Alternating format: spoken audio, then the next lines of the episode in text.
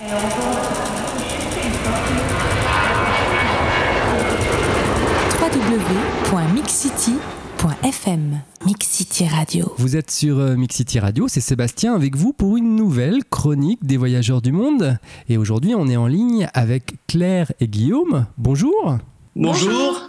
Ah bah ça fait plaisir, un, grand bonjour en cœur. Alors Claire et Guillaume, vous êtes euh, tour du mondiste, c'est-à-dire que vous avez fait un tour du monde de très exactement 477 jours, si je ne me trompe pas, hein, c'est ça? Pas un de plus, pas un de moins. Exactement, avec une envie euh, forte, puisque vous êtes parti euh, pour agir avec des associations locales pour la protection de l'environnement. Alors on va parler de tout ça. Ma première question, c'est comment vous est venue cette idée de voyager autrement? On avait envie de voyager longtemps pour changer par rapport au voyage court pour voir ce que ça faisait aussi d'essayer le nomadisme. Puis d'autre part, on voulait trouver un moyen d'aller à la rencontre des gens sur place, parce qu'on s'est rendu compte que quand on était euh, touriste, euh, justement, il y avait une certaine barrière qui s'installait entre les gens et que c'était assez difficile de sortir des, des, chemins établis. Donc du coup, on a cherché dans nos petites têtes un moyen d'aller à la rencontre euh, des gens. Ouais. Et on a trouvé comme, comme subterfuge d'aller à la rencontre d'associations et de proposer nos services en tant que bénévoles pour une, la durée qu'ils voulaient, pour les tâches euh, qu'ils avaient à nous offrir. La vraie motivation euh, de l'environnement, pourquoi, pourquoi ce thème euh, et pas un autre? Est-ce que ça vous est venu juste pour ce voyage ou c'était déjà des choses que, qui vous tenaient à cœur avant? En tant que Parisien, on est quand même alerté sur les questions environnementales, mais on n'a pas une vision très concrète de ces thématiques et on avait envie d'aller sur le terrain et, concrètement de se confronter à des problématiques particulières particulière euh, d'associations en fait. Par exemple, au Sénégal, on a travaillé pour une association qui protège euh, la mangrove euh, sur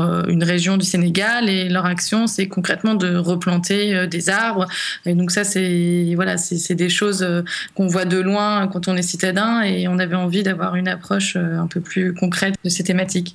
477 jours, c'est long. Et alors, je crois que vous êtes parti pour Dakar et que vous avez traversé la Atlantique en cargo alors ça c'est un peu original hein, pour un tour du monde. Vous avez voulu, je crois, euh, redonner de la valeur au temps. Alors ça veut dire quoi redonner de la valeur au temps? Est-ce que ça a vraiment changé euh, votre façon de voir le voyage, de partir en cargo? Quand on prend un avion, euh, ça, ça, dure 10 heures et hop, paf, on est tout de suite mis dans le contexte du pays dans lequel on arrive. Et là, en fait, au, fur et à mesure, au fil des jours, on a changé, on a changé l'heure, on a vu qu'il commençait à faire plus chaud.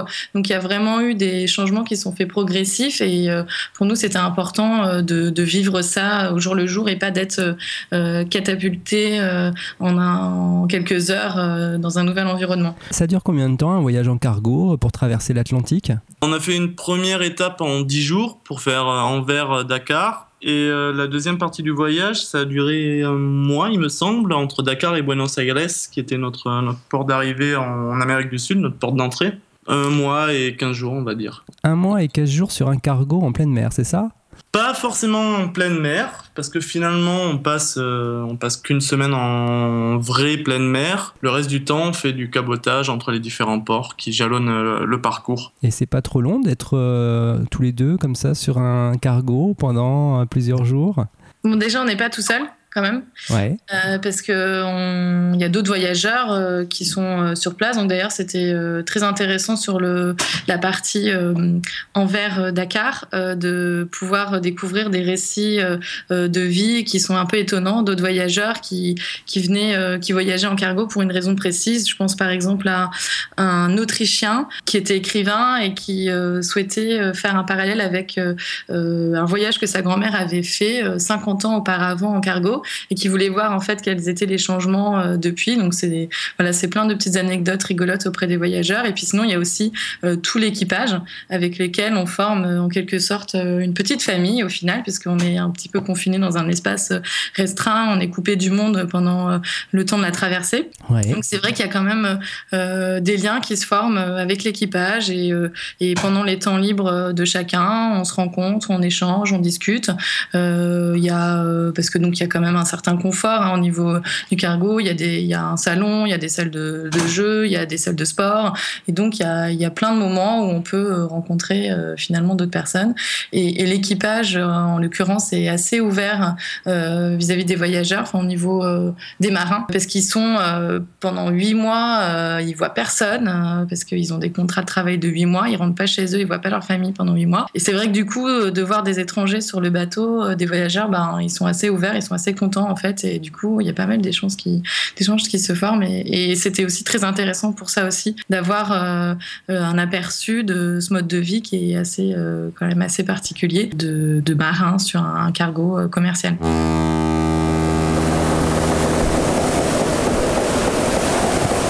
www.mixcity.fm Mix City Radio. Alors justement, Claire, euh, toi qui es une femme, c'est vrai qu'on a l'image d'un cargo avec plein de marins, euh, des hommes, voilà, avec, euh, je sais pas, des encres tatouées sur les épaules. Bah, c'est vrai que c'est très masculin hein, comme environnement, c'est sûr. Hein. Sur un, un, équipage de 30 personnes, il y avait deux femmes peu près.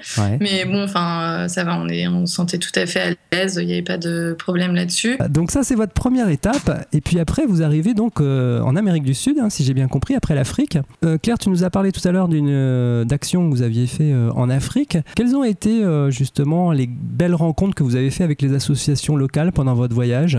Juste pour replacer euh, le contexte, en fait, on, a utilisé notre réseau euh, d'amis ou euh, professionnels pour rentrer en contact avec ces associations. Donc, il y a eu quand même un lien en amont en France. Et ensuite, au niveau des rencontres, on a travaillé en Bolivie euh, par exemple, pour une association qui promeut l'utilisation de fours solaires en milieu rural. Donc, c'est une association qui est basée euh, à La Passe, mais qui travaille euh, dans les villages à la, à la, construction de ces fours solaires. Il y a une structure en bois avec un panneau en verre. Et donc, cette association va dans les villages et organise des sessions de, bah, de construction de ces fours solaires, tout en apprenant à faire l'utilisation dans la cuisine quotidienne de de, ces outils. Vous disiez tout à l'heure que vous aviez trouvé ces associations locales grâce à votre réseau. Est-ce que c'est évident, une fois qu'on est sur place et qu'on est accueilli par l'association, d'être bien accueilli par les gens qu'on aide? Donc en fait, nous, l'idée, c'était vraiment de travailler pour des associations euh, locales, c'est-à-dire gérées par euh, des locaux. Par des locaux, quoi. Après, hmm. c'est vrai qu'il y avait un financement euh, des pays du Nord, mais on voulait vraiment avoir une entrée locale parce que justement, on voulait pas avoir l'image du gentil blanc qui vient aider les pays pauvres, etc. C'était vraiment important qu'on ait cette étiquette-là. Et après, c'est vrai que nous, on s'est mis dans une position d'égal à égal, quoi. Enfin, c'était vraiment un échange donnant-donnant. On s'est pas mis dans une position de on vous transfère de la compétence, on vous fait, enfin voilà c'était vraiment pas du tout euh, cette perspective-là. Nous, on présentait euh, vraiment comme une envie euh, d'apprendre. Je crois que sur votre blog, j'ai cru lire que vous aviez listé un certain nombre d'actions que vous étiez fixées. C'est quoi finalement voyager en respectant l'environnement pour vous? On n'a pas réussi à ne pas prendre l'avion, mais on, a fait notre possible de manière à le prendre le moins souvent possible. Au niveau de la nourriture, on essayait d'aller dans, des petits boui-boui dans la rue ou dans des restaurants tenus par des locaux. On essayait de privilégier des hôtels qui étaient tenus par des locaux, hein, mmh, par exemple. Euh, on essaie de pas aller dans des hôtels tenus par des étrangers. Après, c'est vrai qu'en soi, euh, voyager, ben oui, c'est sûr qu'il y a un impact environnemental. Donc, euh, c'est toute la difficulté du développement durable. Hein. Oui, tout à fait. cette notion-là où à la fois on préconise le développement, mais à la fois respectueux de l'environnement, comment est-ce qu'on trouve un équilibre? Entre le tourisme, entre guillemets, de masse et puis une manière de voyager un petit peu plus respectueuse de l'environnement, c'est ça hein? Voilà, c'est ça. D'accord. Alors justement, pendant votre voyage, vous êtes allé dans une ferme bio et il y a un mot imprononçable qui s'appelle le woofing. Alors c'est quoi exactement le woofing? Comment ça fonctionne? Le woofing, c'est un réseau qu'on retrouve sur Internet, une sorte de, Facebook des fermes biologiques et ça propose de mettre en contact des fermes bio avec des bénévoles comme, bah, comme nous pour le coup. Et en échange du travail fourni à la ferme, on a le gîte et le couvert d'offert. Toutes les fermes sont bio et euh, font de l'agriculture biologique. Hein, c'est ça Oui, normalement, c'est euh, c'est l'objectif. Après, elles ne sont pas toutes certifiées euh, bio, elles n'ont pas tout un label. Alors, on va revenir un peu maintenant sur votre euh, voyage. on va regarder un petit peu votre regard de voyageur, voire de touriste. Est-ce qu'il y a des sites vraiment extraordinaires que vous avez vus et qui vous ont ébloui? Pour ma part, je dirais l'île de Pâques, une espèce de confetti perdu au milieu de, de l'océan. Le plus proche voisin est à 2000 km et puis une civilisation qui est venue en pirogue jusque-là. Donc c'est assez, c'est assez incroyable. Par exemple, en Inde, bon, les rencontres sont assez faciles en Inde avec les populations locales, certes, mais on a, on a été invité à un mariage, comme ça, ça s'est fait de façon totalement spontanée. on a croisé le cortège du marié dans la rue sur son beau cheval blanc. Et euh, bon, euh, de façon spontanée, j'ai applaudi comme ça parce que je trouvais ça beau. J'avais pas compris que c'était un cortège de mariage et du coup, on nous a repérés. Et finalement, à la fin, on s'est retrouvés invités euh, au buffet du mariage. On nous a expliqué les traditions du mariage indien, la cérémonie religieuse, etc. Et on est resté deux bonnes heures. On s'est fait prendre en photo avec la mariée et le marié. Enfin, c'était une expérience vraiment rigolote.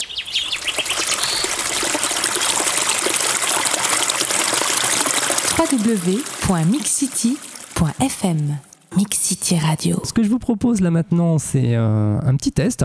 Euh, rien de grave, hein, rassurez-vous. C'est simplement, euh, je vais vous donner trois citations. Et puis pour chacune d'entre elles, bah, spontanément, l'un et l'autre, vous me direz ce que vous en pensez. C'est parti pour la première. Elle est de Lao Tzu qui disait Plus on voyage au loin, moins on se connaît. C'est vrai que hum, quand on, quand on est loin de chez soi, quand on est en voyage, on perd quelque part ses repères. Euh, il y a tout un tas de choses euh, qu'on ne comprend plus. Et, parfois, on se retrouve à des situations, on se retrouve face à des situations où, euh, au final, on ne sait pas vraiment comment, comment réagir. Et, finalement, par rapport à, notre environnement social qu'on a l'habitude de connaître en France, on, bah, on, a l'impression de plus, de plus se connaître. Alors, bah, je vais te poser la deuxième citation, parce que là, elle est pour vous deux. C'est une citation pour un couple. Ce qui importe, ce n'est pas le voyage, c'est celui avec lequel on voyage. Bon, effectivement, c'est une part, je pense, importante du voyage, hein, de savoir avec qui on part. Même si le voyage en soi réserve quelques surprises, on peut découvrir aussi l'autre, mais c'est important de partir avec quelqu'un sur qui on, sait pouvoir compter, et qui sera là si jamais ça se passe mal. Quelqu'un dont on connaît aussi un peu les petites habitudes, les petites manies, la manière de réagir euh, face à certaines situations. Et c'est important de connaître celui avec qui on parle. Hmm. La dernière citation, je pense qu'elle va aussi vous parler. C'est euh, un proverbe tibétain que j'ai tendance à, citer régulièrement qui dit Le voyage est un retour vers l'essentiel. Alors qu'est-ce que votre voyage finalement vous a apporté d'essentiel? Pendant plus d'un an, on se contente euh, du minimum, on va dire on sort un peu de, de la société de consommation pour euh, se, se, rapprocher de, de, trois éléments importants euh, le mode de transport, le couchage et, la nourriture.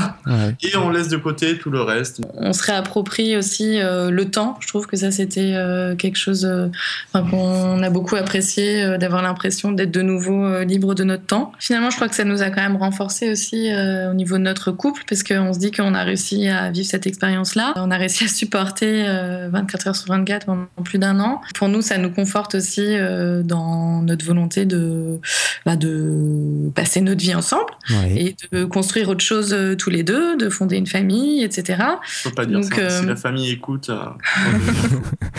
Donc c'est vrai que, enfin, nous, on sort plutôt heureux de, de cette expérience, même si, comme l'a expliqué Guillaume au début, il a fallu quand même qu'on se cale un petit peu tous les deux, surtout qu'on a dû travailler travailler ensemble dans des associations. Donc ça aussi, c'était quelque chose de nouveau pour nous. Alors vous avez écrit également un blog tout au long de, votre voyage. J'ai cru comprendre d'ailleurs que vous étiez répartis les rôles, c'est-à-dire qu'il y en a l'un d'entre vous qui est plutôt euh, sur l'écrit et l'autre la vidéo, c'est ça, si j'ai bien compris? C'est ça, c'est donc c'est Claire qui écrit euh, parce qu'elle est beaucoup plus productive que moi et j'étais en charge de prendre les photos et la vidéo. Est-ce que c'est compliqué d'animer euh, un blog quand on voyage comme ça aussi longtemps? Est-ce que c'est facile de se connecter dans les pays à l'étranger de trouver des sujets, de publier les photos C'est vrai que ça demande beaucoup de temps, ça c'est sûr, euh, surtout pour être euh, en accord avec euh, ce qu'on vit au quotidien. Il y a toujours un petit décalage, de toute façon, on n'a pas réussi à publier des articles sur ce qu'on vivait au jour le jour. Mais en même temps, ça nous a permis parfois aussi de nous poser. Votre blog s'appelle, j'ai fait exprès de ne pas le nommer tout de suite, il s'appelle à la croisée des chemins.fr.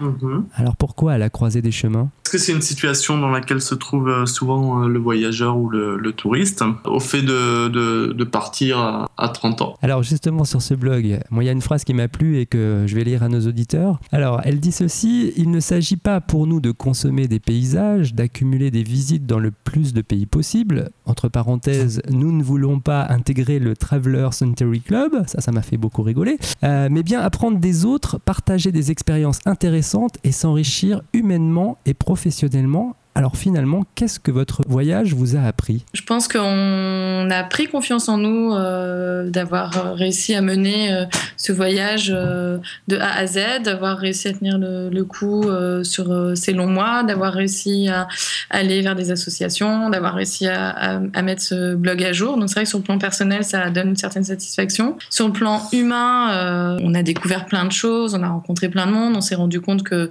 on partageait plein de valeurs avec plein de valeurs communes avec plein de personnes différentes. Pour, pour, pourtant, on, on, aurait pu croire qu'il y avait beaucoup de différences culturelles, mais au final, on a rencontré beaucoup de gens généreux, beaucoup de gens euh, qui nous ont ouvert leurs portes, euh, beaucoup de gens avec des enfants, avec une famille, etc. Donc on partage quand même plein de valeurs euh, entre tous les êtres humains. Après, c'est vrai que sur le plan plus global, euh, je dirais de l'état du monde, on a eu quelques, enfin c'était plus parfois plus plus difficile à accepter. Enfin, on a vu des choses quand même pas faciles au niveau des inégalités entre pays, à l'intérieur d'un même pays, des situations de pauvreté, etc. Et c'est vrai que bon, on n'a pas toujours eu une vision très optimiste de l'avenir du monde. Donc l'envie de continuer le voyage. Alors je rappelle l'adresse de votre site à la croisée des chemins.fr et puis euh, bah, peut-être que au prochain voyage vous reviendrez euh, nous donner de vos nouvelles. Le problème, c'était un plaisir d'être accueilli euh, sur Mixité. et ben en tout cas merci Claire et Guillaume et puis à très bientôt. Merci à vous, à bientôt. À bientôt, au revoir. Et je vous rappelle que vous pouvez retrouver l'interview de Claire et Guillaume ainsi que celle des autres voyageurs du monde en vous connectant sur www.mixcity.fm.